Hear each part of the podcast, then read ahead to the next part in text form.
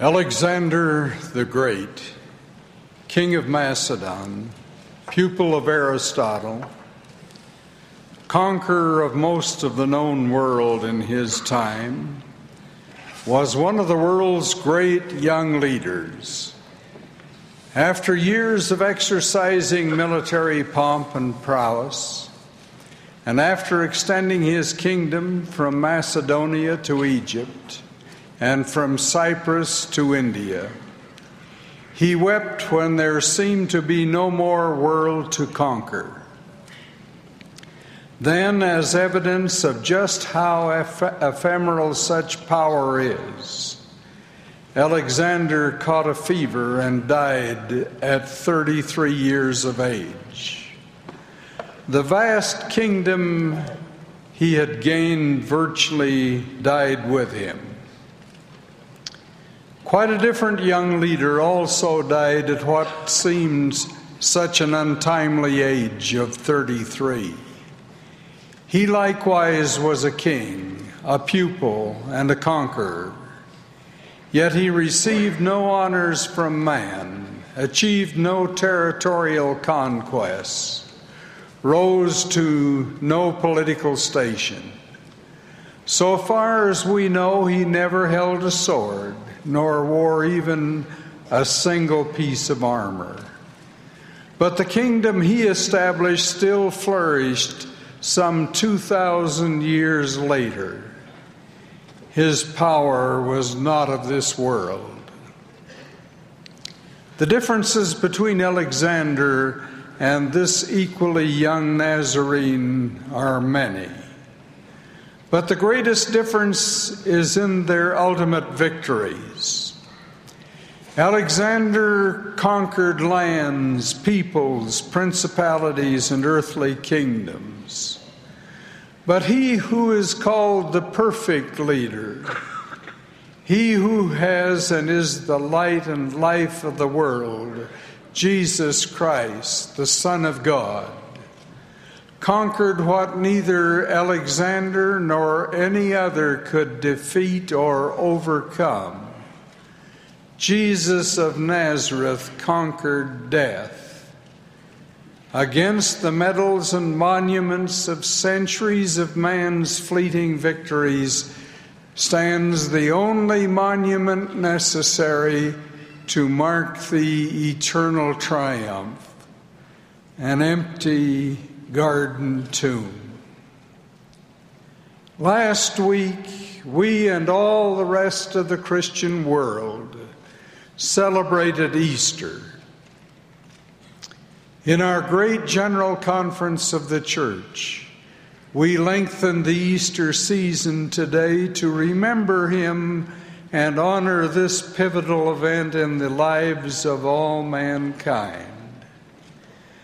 As Eastern in the northern as Easter in the northern hemisphere ushers in an awakening of life following the barrenness of winter, so Christ's resurrection ushers in the blessing of immortality and the possibility of eternal life. His empty tomb proclaims to all the world He is not here, but is risen. These words contain all the hope, assurance, and belief necessary to sustain us in our challenging and sometimes grief filled lives. Easter is the celebration of the free gift of immortality given to all men, restoring life and healing all wounds. Though all will die as part of the eternal plan of growth and development, nevertheless, we can all find comfort in the psalmist's statement Weeping may endure for a night, but joy cometh in the morning. It was Job who posed what might be called the question of the ages. If a man die, shall he live again? Christ's answer rings down through time to this very hour. Because I live, we shall live again also. Even with the logic of nature's regeneration, and even with the testimony of that empty garden tomb, there are still those who feel the grave is a final destination. But the doctrine of the resurrection is the single most fundamental and crucial doctrine in the Christian religion. It cannot be overemphasized, nor can it be disregarded. Without the resurrection, the gospel of Jesus Christ becomes a litany of wise sayings and seemingly unexplainable miracles but sayings and miracles with no ultimate triumph. No, the ultimate triumph is in the ultimate miracle. For the first time in the history of mankind, one who was dead raised himself into living immortality. He was the Son of God the Son of our immortal Father in heaven, and his triumph over physical and spiritual death is the good news of every Christ, that every Christian tongue should speak. The eternal truth is that Jesus Christ arose from the, the grave and was the first fruits of the resurrection. The witnesses of this wonderful occurrence cannot be impeached. Among the chosen witnesses are the Lord's apostles. Indeed, the call to the holy apostleship is one of bearing witness to the world of the divinity of the Lord Jesus Christ. Joseph Smith said, The fundamental principles of our religion are the testimony of the apostles and prophets concerning Jesus Christ that he died, was buried, and rose again the third day, and ascended into heaven, and all other things which pertain to our religion are only appendages to it. Peter, one of the apostles chosen by the Master during his ministry, made these statements concerning the role of the apostles as witnesses of the death and resurrection of Jesus. Therefore, let all the house of Israel know assuredly that God hath made that same Jesus, whom ye have crucified, both Lord and Christ. Ye denied the Holy One and the just, and killed the Prince of Life, whom God hath raised from the dead, whereof we are witnesses. And we are his witnesses of these things, and so is, and so is also the Holy Ghost, whom God hath given to them that obey him. The Apostle Paul commented on what Peter had stated about the apostles being witnesses of the death and resurrection of Jesus. And these are his words. And when they had fulfilled all that was written of him, they took him down from the tree and laid him in a sepulchre. But God raised him from the dead, and he was seen many days of them which came with him from Galilee to Jerusalem, who are his witnesses unto the people. On Mars Hill in Athens, Paul said,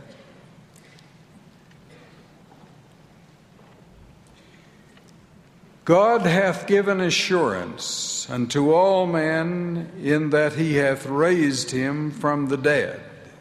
And before King Agrippa, he asked this question Why should it be thought a thing incredible with you? that God should raise the dead.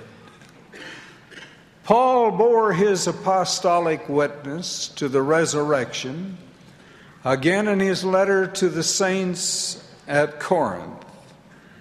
Am I not an apostle? Am I not free? Have I not seen Jesus Christ our Lord? Are not ye my work in the Lord? For the seal of mine apostleship are ye in the Lord.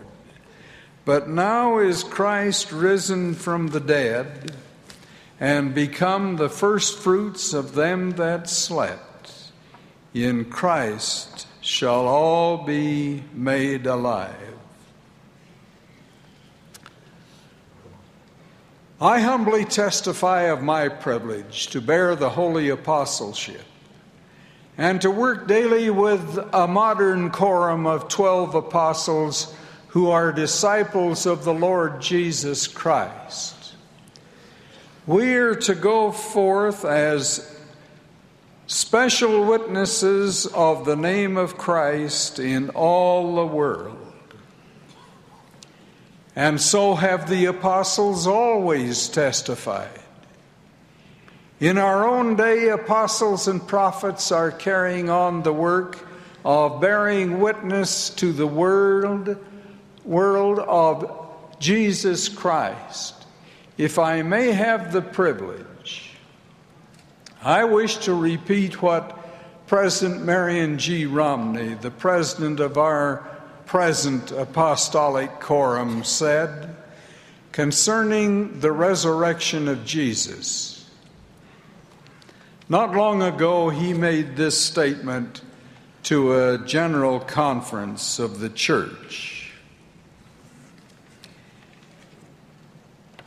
At this Easter season, I am grateful for this opportunity to bear witness to the resurrection of Jesus and to set forth, in part at least, the basis upon which that witness rests. He is risen. He is not here. These words, eloquent in their simplicity, announce the most significant event of recorded history the resurrection of the Lord Jesus, an event so extraordinary that even the apostles who had been most intimately associated with Jesus in his early ministry and who had been carefully taught of the coming event had difficulty grasping the reality of its full significance. The first account which reached their ears seemed to them as idle talk, idle tales. As well they might, for millions of men had lived and died before that day. In every hill and dale, men's bodies mouldered in the dust, but until that first Easter morning, not one had risen from the grave. That the world, that the whole of his mortal life moved toward this consummation, he had repeatedly taught. It was foreshadowed in his statement about laying down his life and taking it up again. To the sorrowing Martha, he had said, I am the resurrection and the life. And to the Jews, destroy this temple, and in three days I will raise it up. The evidence that Jesus was resurrected is conclusive.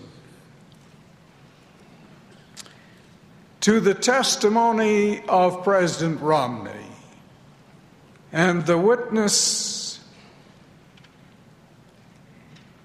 of my brethren, I add my own apostolic witness that Jesus is the Christ, the Son of the living God that he was born into mortality and fulfilled his ministry as related in the scriptures, which record his birth, his life, his teachings, and his commandments. In teaching his apostles, Christ made known to them that the Son of Man must suffer many things and be rejected of the elders and of the chief priests and scribes and be killed, and after three days rise again. So it was. He was crucified and placed in the tomb. On the third day he did arise to live again, the Savior of all mankind and the firstfruits of the resurrection. Through this atoning sacrifice, all men shall be saved from the grave and shall live again. This always has been the testimony of the apostles, to which I add my witness.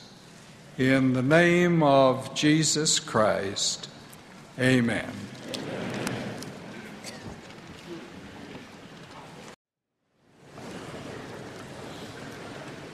Since my previous medical work had taken Sister Nelson and me to a number of developing nations, we have been exposed to many challenging scenes. In one country, so many people were sleeping in the streets and on sidewalks that we literally had to step over them as we walked. In another nation, our compassion was stretched almost to the breaking point as we yearned to help countless people in need. Young mothers with babies bundled on their backs begged for money while paddling their little sampan boats, which serve both as their shelter and as their mode of transportation. And oh, how our hearts ached for young men and women of another country who, one by one, were strapped as beasts of, as beasts of burden to wooden wheeled carts, heavily laden with weighty cargo.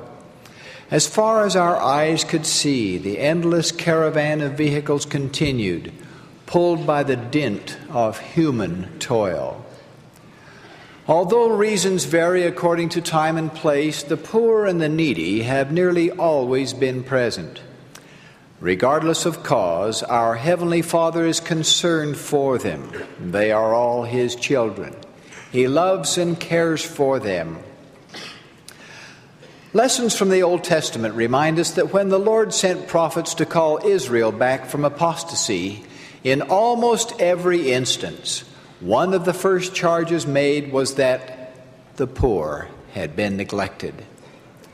Scriptures teach us that the poor, especially widows, orphans, and strangers, have long been the concern of God and the godly. The poor have been especially favored by the law. Old Testament teachings authorized poor persons at harvest time to glean after the reapers. At fruit picking time, what was left hanging on branches belonged to the poor. In the sabbatical seventh year and in the Jubilee fiftieth year, land was not planted nor tilled. And what grew of itself was free for the hungry.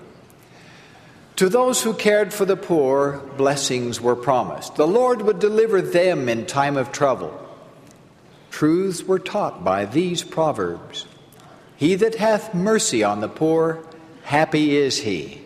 The righteous considereth the cause of the poor, but the wicked regardeth not to know it. During the Savior's earthly ministry, he re emphasized his timeless concern for the poor. Remember the reply the Lord gave to the question of the rich man. If thou wilt be perfect, Jesus answered, go and sell all that thou hast and give to the poor, and thou shalt have treasure in heaven. Come and follow me. In one of the Master's precious parables, he illustrated this doctrine with the story of one who was hungry and was given meat another who was thirsty and given drink, and a stranger who was welcomed. The Lord related those as favors to him when he taught. Verily I say unto you, inasmuch as ye have done it unto one of the least of these my brethren, ye have done it unto me. And when they were not ministered unto, he admonished, Verily I say unto you, inasmuch as ye did it not to one of the least of these, ye did it not unto me. Indeed, the church in the New Testament times also had a binding obligation to care for the poor. The Book of Mormon repeatedly declares this doctrine. From it, we learn that care of the poor is an obligation that we take upon ourselves at the time of baptism. The prophet Alma so taught. Quote, Ye are desirous to come into the fold of God and to be called his people, and are willing to bear one another's burdens, that they may be light. Yea, and you're willing to mourn with those that mourn, yea, and comfort those that stand in need of comfort, and to stand as witnesses of God at all times and in all things, even unto death. Serve Him and keep His commandments. End of quotation. Every person so baptized and who receives the gift of the Holy Ghost, which seals the ordinance, is under solemn covenant with the Lord to obey his commandments. Caring for the poor is one of those commandments. Surely, in Book of Mormon times, members of the church had a sacred obligation to care for the poor. Few, if any, of the Lord's instructions are stated more often or given greater emphasis than the commandment to care for the poor and the needy. Our dispensation is no exception. In December 1830, the very year in which the Church of Jesus Christ of Latter day Saints was organized, the Lord declared that the poor and the meek shall have the gospel preached unto them, and they shall be looking forth to the time of my coming, which is nigh at hand. Bishops were designated and their duties defined. They shall look to the poor and the needy and administer to their relief, that they shall not suffer. In 1831, the Lord said, Remember the poor, inasmuch as ye impart of your substance to the poor, ye will do it unto me. A little later, he again declared, Visit the poor and the needy and administer their relief. Later the same year, he warned, Woe unto you, rich men, that will not give of your substance to the poor, for your riches will canker your souls. With these teachings throbbing in our ears, stated and restated in accounts to all people in all days of recorded Scripture, let our thoughts return to the homeless, the beggars in boats, human beasts of burden, and to multitudes stricken with poverty. Is it possible to be faithful to our solemn obligation to care for the poor and the needy, to lift them and to love them? Worldwide? Where shall we begin? When? How? Hear the answer of Almighty God. I, the Lord, stretched out the heavens, built the earth, my very handiwork, and all things therein are mine.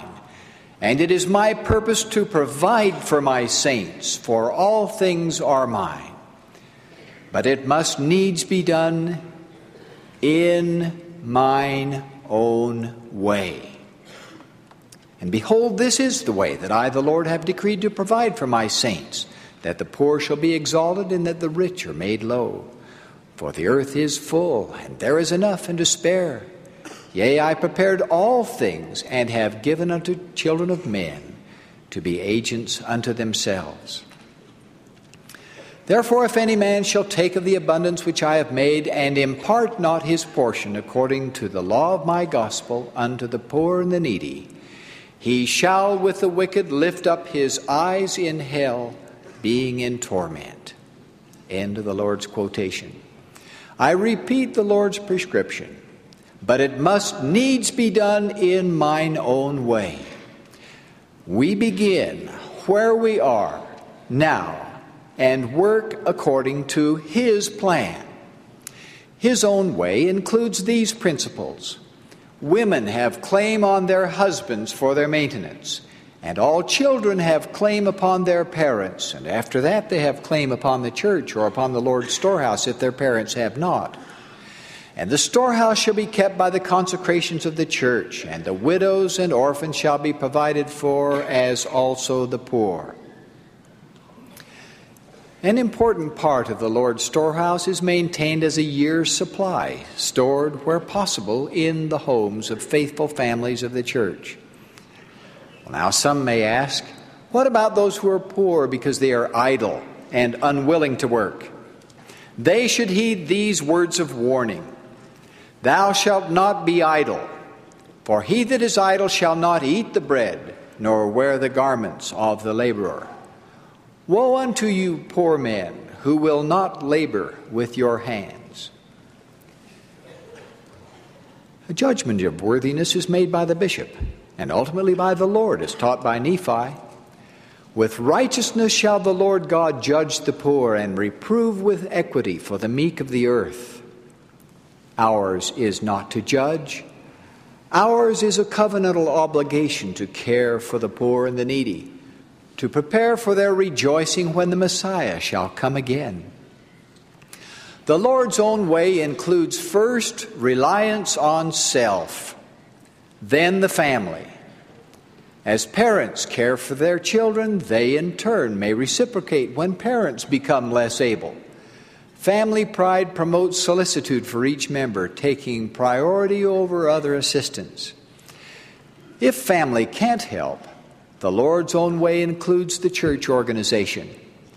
The bishop is assisted by priesthood quorums and good sisters of the Relief Society, organized to look to the wants of the poor, searching after objects of charity and administering to their wants.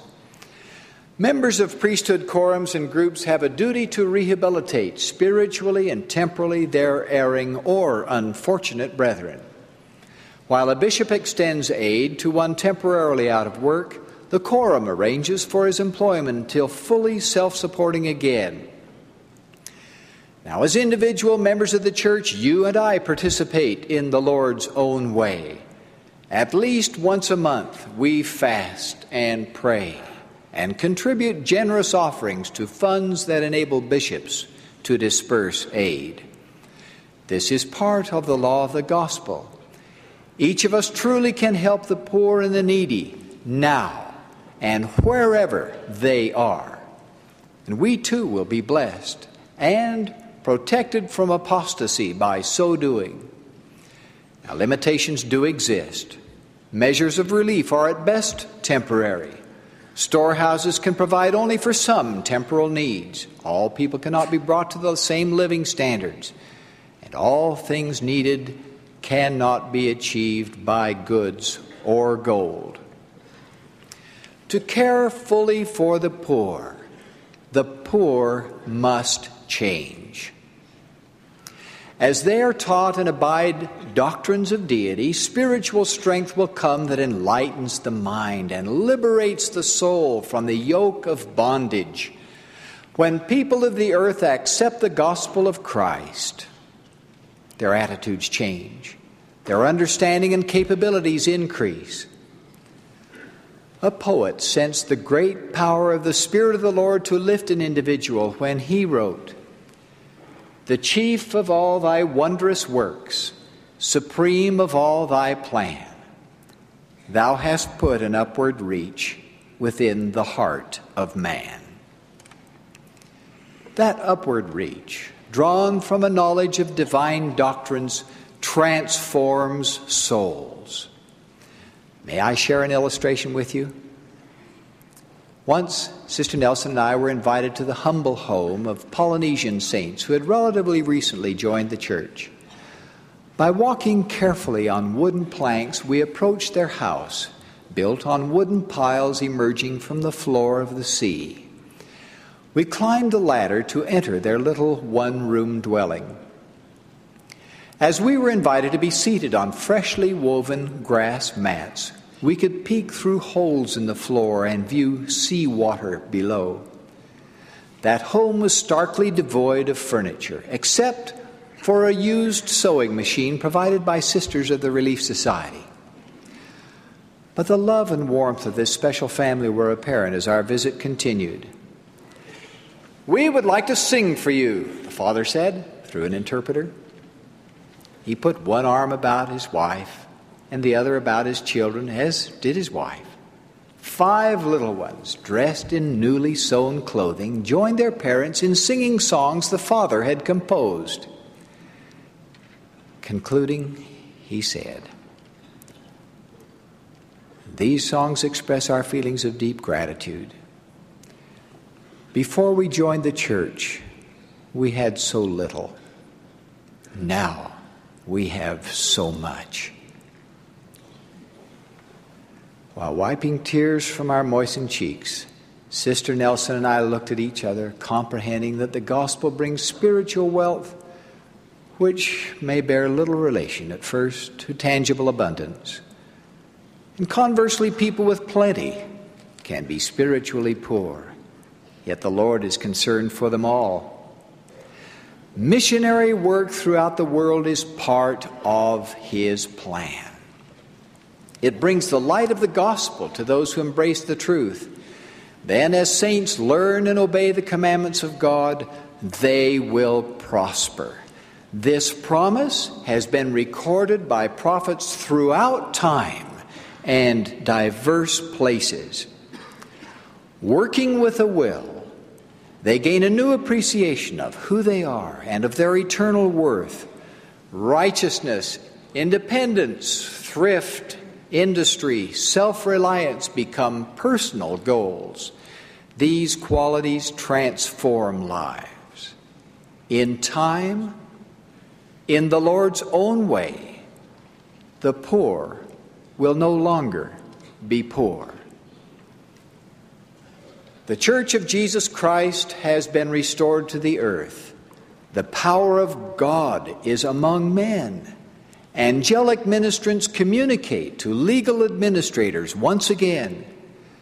A living prophet, the everlasting priesthood, covenant people, and the Lord's own way are upon the earth to bless mankind, all races in every clime yes, all people, young and old, wealthy and poor, now and forevermore. This I testify in the name of Jesus Christ. Amen.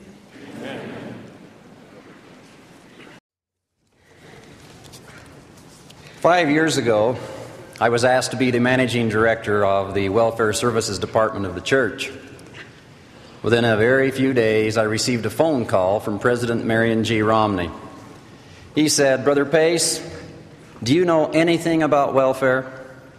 Under the circumstances, this was a sobering question, and I responded, President, I'm sure I have much to learn. He asked me to set aside 3 p.m. each Friday for a meeting with him where we could discuss welfare principles. When I arrived on the first Friday, President Romney's secretary went into his office and announced, Glenn Pace is here, President. He replied, Oh, yes, I'd like to see him if he doesn't stay too long. On my second visit, with the if he doesn't stay too long still ringing in my ears, I covered two items and then started shuffling my feet and papers as a subtle signal that I was about ready to leave.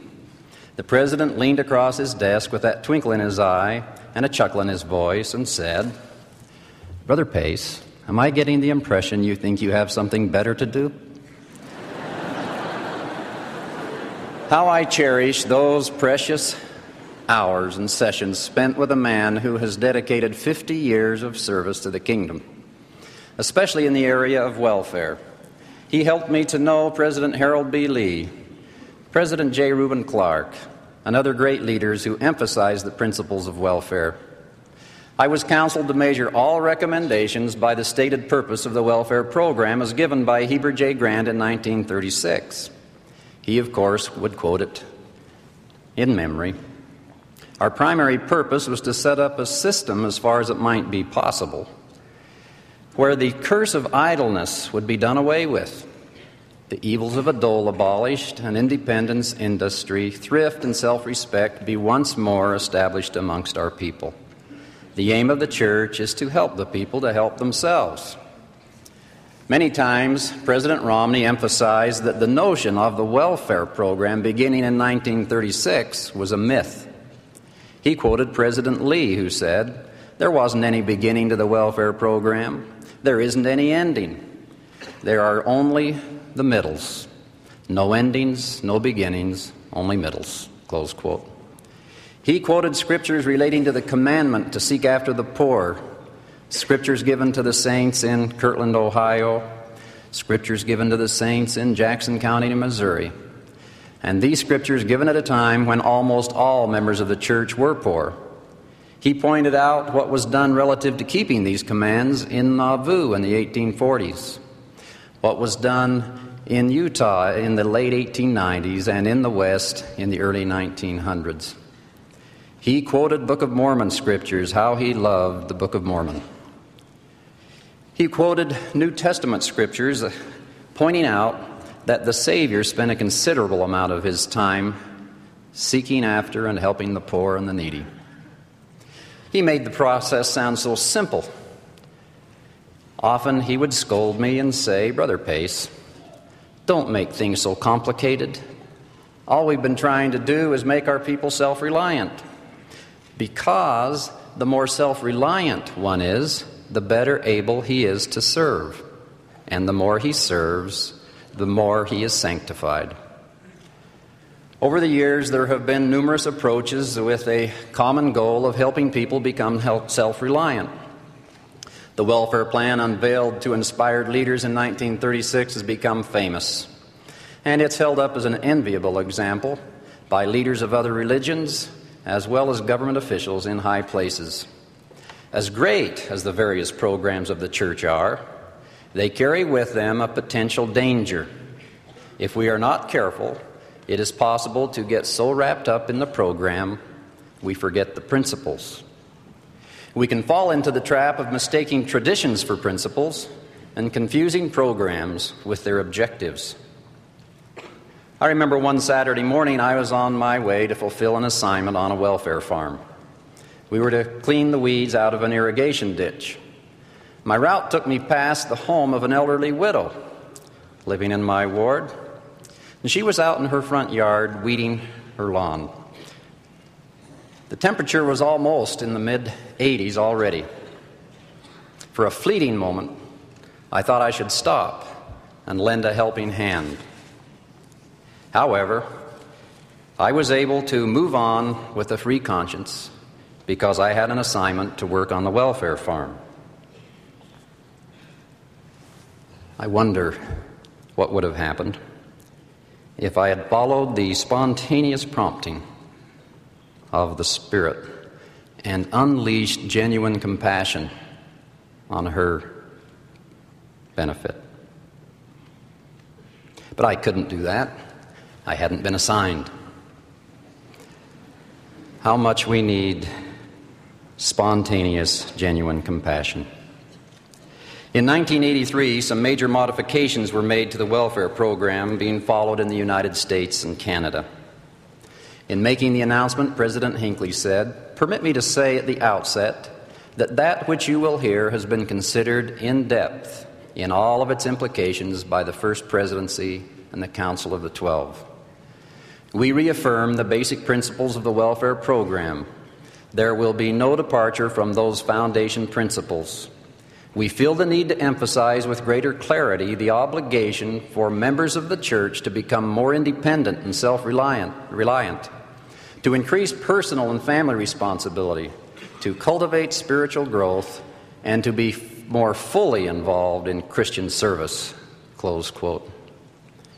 Since these changes have been announced, some have asked if the church is abandoning or de emphasizing welfare.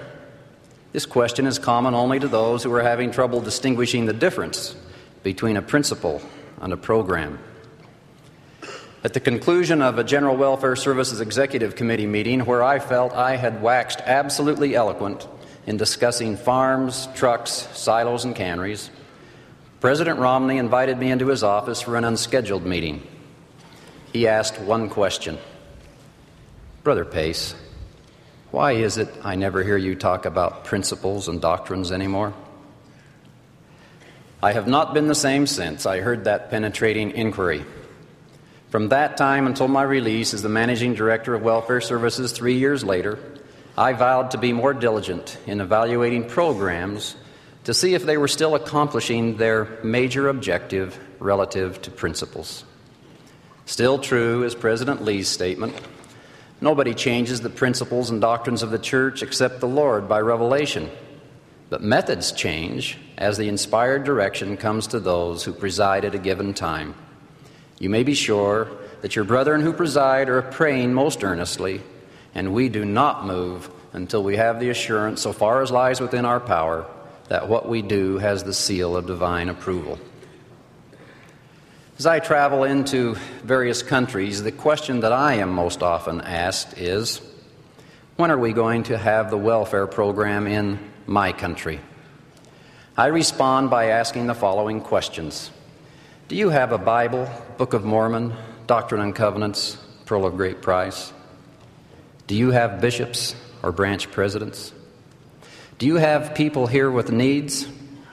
Do you have people who can help? When they answer yes, I explain they already have all the ingredients necessary to activate a welfare program in their country. During a trip to South America a few years ago, I spoke with a stake president whose stake had experienced 50% unemployment during the previous three years. I knew the stake had received less than $200 from the area office during that period. I asked him how the members had been able to survive without a large infusion of outside help. His answer was the families had helped each other, not just father, mother, sons, and daughters, but uncles, aunts, cousins. When a cousin got a job, the money earned went to benefit everyone.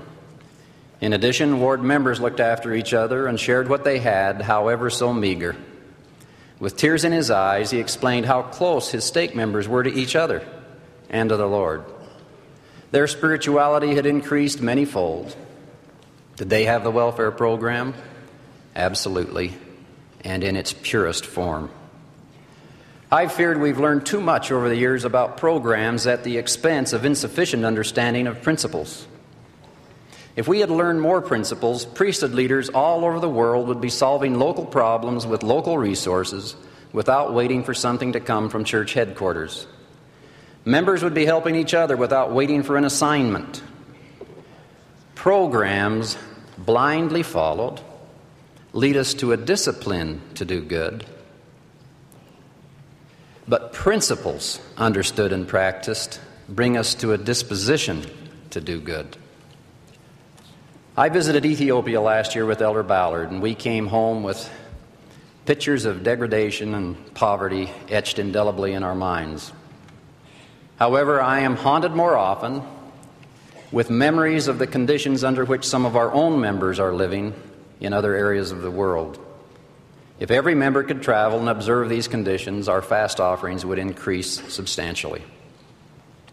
Moroni was prophesying of our day when he said, Behold, I speak unto you as if ye were present, and yet ye are not. But behold, Jesus Christ has shown you unto me and I know your doing. For behold, ye do love money and your substance and your fine apparel and the adorning of your churches more than ye love the poor and the needy and the sick and the afflicted. Ouch. That smarts. But it's right there in the Book of Mormon, and it's speaking of our time. I have great faith in the generosity and compassion of the membership of this church. Never has it been demonstrated more clearly than during the special fasts held in January and November of last year. Over $10 million was raised for people we don't even know. Our members do respond when they are aware of a need. Brothers and sisters, that need has not passed. There is much to be done, even among our own people. Poverty is a relative term. It means something much different in one country than in another. There's no common solution or program to every situation. However, principles are eternal. We cannot bring everyone to the same economic level. To do so would violate principles and foster dependence rather than independence. People living in each country have the primary responsibility for solving their own problems. They must sacrifice for each other because, as the prophet Joseph Smith said, a religion that does not require the sacrifice of all things never has power sufficient to produce the faith necessary unto life and salvation. Close quote. Members of the church everywhere should ask themselves not, what can the church do for me? But what can I do for myself, for the church, and for my neighbor?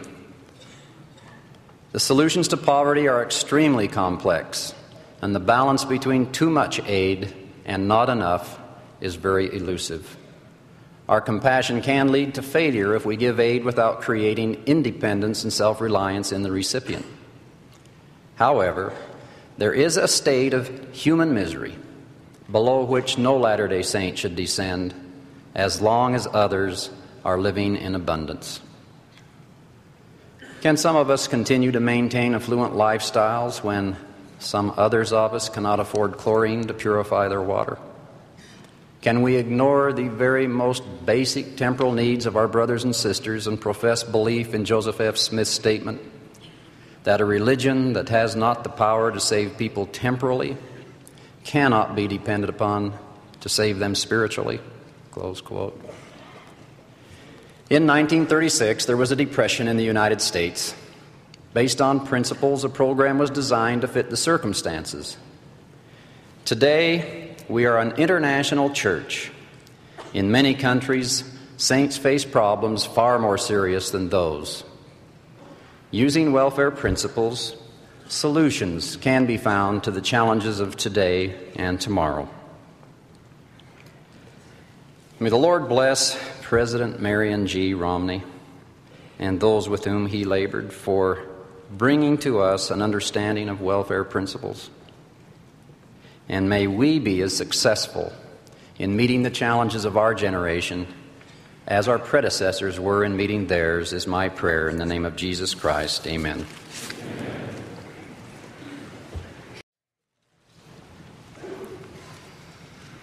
I wish to speak of the basic principles that keep our feet on the ground economically.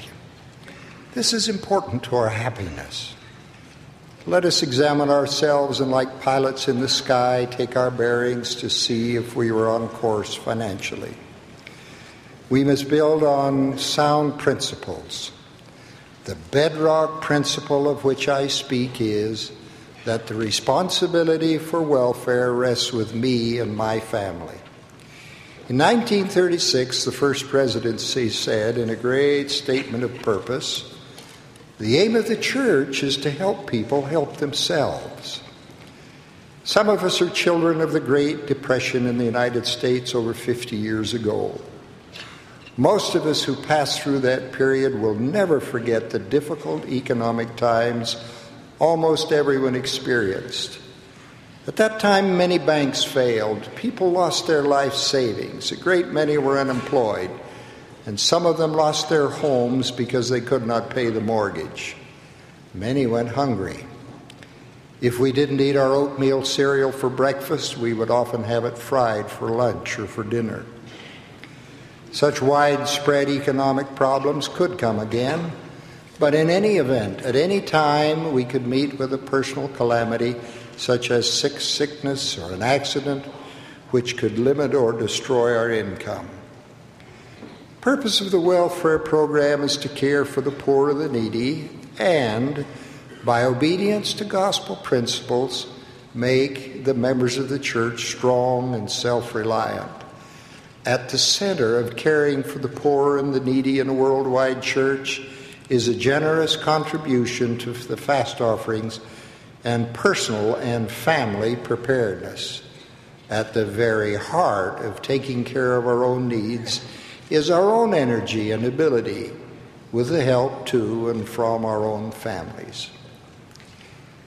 I should like to discuss five prescriptions, which, if followed, will make each of us better able to control our destinies. First prescription practice thrift and frugality. There is a wise old saying eat it up, wear it out, make it do, or do without. Thrift is a practice of not wasting anything. Some people are able to get by because of the absence of expense. They have their shoes resoled, they patch, they mend, they sew, and they save not only money. They avoid installment buying and make purchases only after saving enough to pay cash, thus avoiding interest charges. Frugality means to practice careful economy. The old couplet, waste not, want not, still has much merit. Frugality requires that we live within our income and save a little for a rainy day, which always seems to come. It means avoiding debt and carefully limiting credit purchasing. It is important to learn to distinguish between wants and needs. It takes self discipline to avoid the buy now, pay later philosophy and to adopt the save now and buy later practice. There are some investment counselors who urge speculative credit practices described as leverage, credit wealth, borrow yourself rich. Such practices may work successfully for some, but at best they succeed only for a time. An economic reversal always seems to come, and many who have followed such practices find themselves in financial ruin and their lives in shambles.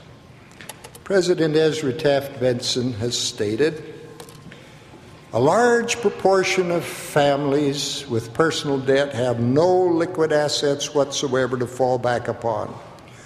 What troubles they invite if their income should suddenly be cut off or seriously reduced. We all know of families who have obligated themselves for more than they could pay. Close quote. Owning a home free of debt is an important goal of provident living, although it may not be a realistic possibility for some. A mortgage on a home leaves a family unprotected against severe financial storms. Homes that are free and clear of mortgages and liens cannot be foreclosed on. When there are good financial times, it is most, the most opportune time to retire our debts and pay installments in advance. It is a truth that the borrower is the servant to the lender. Many young people have become so hypnotized by the rhythm of monthly payments that they scarcely think of the total cost of what they buy. They immediately want things that took their parents years to acquire. It is not a pathway to happiness to assume debts for a big home, an expensive car, or the most stylish clothes just so that we can keep up with the Joneses. Payment of obligations is a sacred trust. Most of us will never be rich, but we can feel greatly unburdened when we are debt free. Second prescription seek to be independent. The Lord said that it is important for the church to stand independent above all other creatures beneath the celestial world. Member of the church are counseled to be independent. Independence means many things. It means being free of drugs that addict and habits that bind and diseases that curse. It also means being free of personal debt and of the interest and carrying charges required by debt the world over. President J. Reuben Clark's classic statement on interest bears repeating. Quote, interest never sleeps, nor sickens, nor dies. It never goes to the hospital. It works on Sundays and holidays. It never takes a vacation. It never visits nor travels. It takes no pleasure. It is never laid off work nor discharged from employment. It never pays taxes. It buys no food. It wears no clothes. It is unhoused and without a home, and so has no repairs, no replacement, no shingling, plumbing, painting, or whitewashing. It has neither wife, children, father, mother, nor kinfolk to watch over and care for. It has no expense of living. It has neither weddings nor births nor deaths. It has no love, no sympathy. It is as hard and soulless as a granite cliff. Once in debt, interest is your companion every minute of the day and night. You cannot shun it or slip away from it. You cannot dismiss it. It yields to neither entreaties, demands, or orders, and whenever you get in its way or cross its course and fail to meet its demands, it crushes you. End quote. Extended economic dependence humiliates a man if he is strong and debilitates him if he is weak. Payment of our tithes and offerings can help us become independent. President Nathan Eldon Tanner said, Paying tithing is discharging a debt to the Lord. If we obey this commandment, we are promised that we will prosper in the land. This prosperity consists of more than material goods. It may include enjoying good health and vigor of mind. It means family includes family solidarity and spiritual increase. End of quote. It is my firm belief, after many years of close observation, that those who honestly pay their tithes and offerings do prosper and get along better in almost every way. It is my testimony that in discharging this debt to the Lord, one enjoys great personal satisfaction. Unfortunately, this great satisfaction will be known only by those who have the faith and strength to keep this commandment. Third prescription be industrious. To be industrious involves energetically managing our circumstances to our advantage. It also means to be enterprising and to take advantage of opportunities. Industry requires resourcefulness. A good idea can be worth years of struggle. A friend who owned some fertile fields complained to his sister about his lack of means. What about your crops? asked the sister. The impoverished man replied, There was so little snow in the mountains that I thought there would be a drought, and so I did not plant. As it turned out, unforeseen spring rains made the crops bountiful for those industrious enough to plant. It is a denial of the divinity within us to doubt our potential and our possibilities. The great poet Virgil said, They conquer who believe they can. Alma testified, speaking of a just God, For I know that he granteth unto men according to their desire. To be industrious involves work, it involves creativity, it also involves rest. It involves both aspects of Sabbath day of servants. On the one hand, we are to labor six days.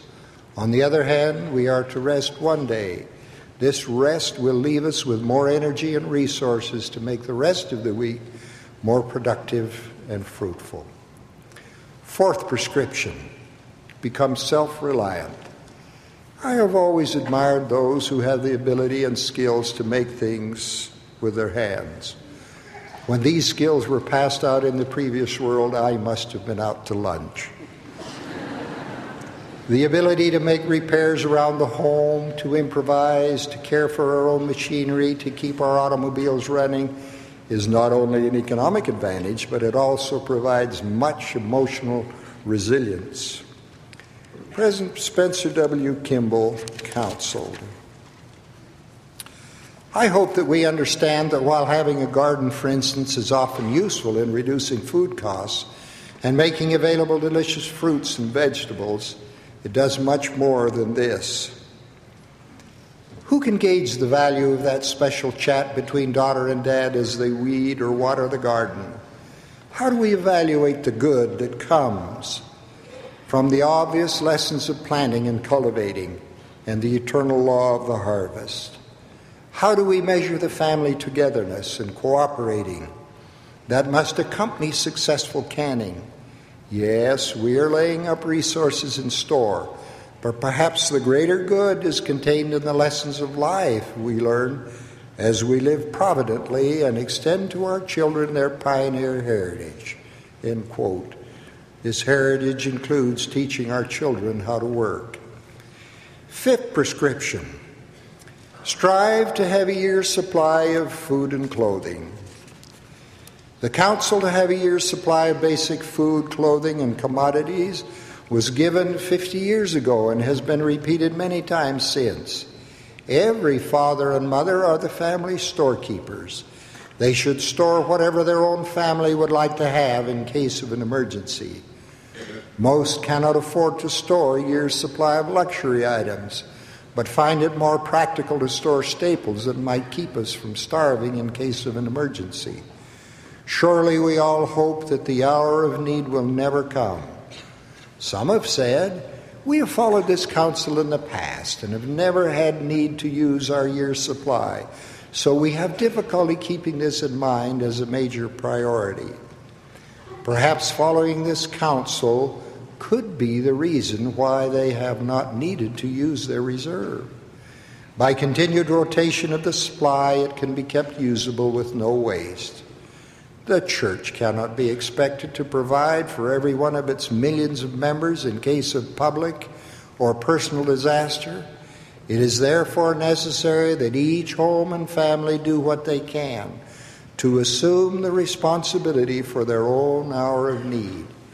If we do not have the resources to acquire a year's supply, well, then we can begin, we can strive to begin with having one month's supply. I believe that if we are provident and wise in the management of our personal and family affairs and are faithful, God will sustain us through our trials. He has revealed, For the earth is full, and there is enough and to spare. Yea, I have prepared all things, and have given unto the children of men to be agents unto themselves. Much of our own well being is bound up in the caring for others. Good King Benjamin, speaking through the pages of the Book of Mormon, counsels I would that ye should impart of your substance to the poor, every man according to that which he hath, such as feeding the hungry clothing the naked, visiting the sick, and administering to their relief, both spiritually and temporally, according to their wants. You may ask, how can I discern which of the prophetic utterances of this conference have a particular message for me? My answer is, you can know. You can know by the whisperings of the Holy Spirit if you righteously and earnestly seek to know. Your own inspiration will be an unerring vibration through the companionship of the Holy Ghost. As the Lord spoke to Elijah, this will come not in the great strong wind, nor in the earthquake, nor in the fire, but in a still small voice. This will help us, if necessary, to make the required changes in our lives and lifestyles to get on to a sure course. The parable of the ten virgins, five wise and five foolish, has both a spiritual and a temporal application. Each of us has a lamp to light the way, but it requires that every one of us put the oil in our own lamps to produce that light. It is not enough to sit idly by and say, the Lord will provide. He has promised that they who are wise and have taken the Holy Spirit for their guide will have the earth given unto them. It is further promised the Lord shall be in their midst, and his glory shall be upon them, and he shall be their king and their lawgiver. May it ever be so, I pray humbly in the name of Jesus Christ. Amen.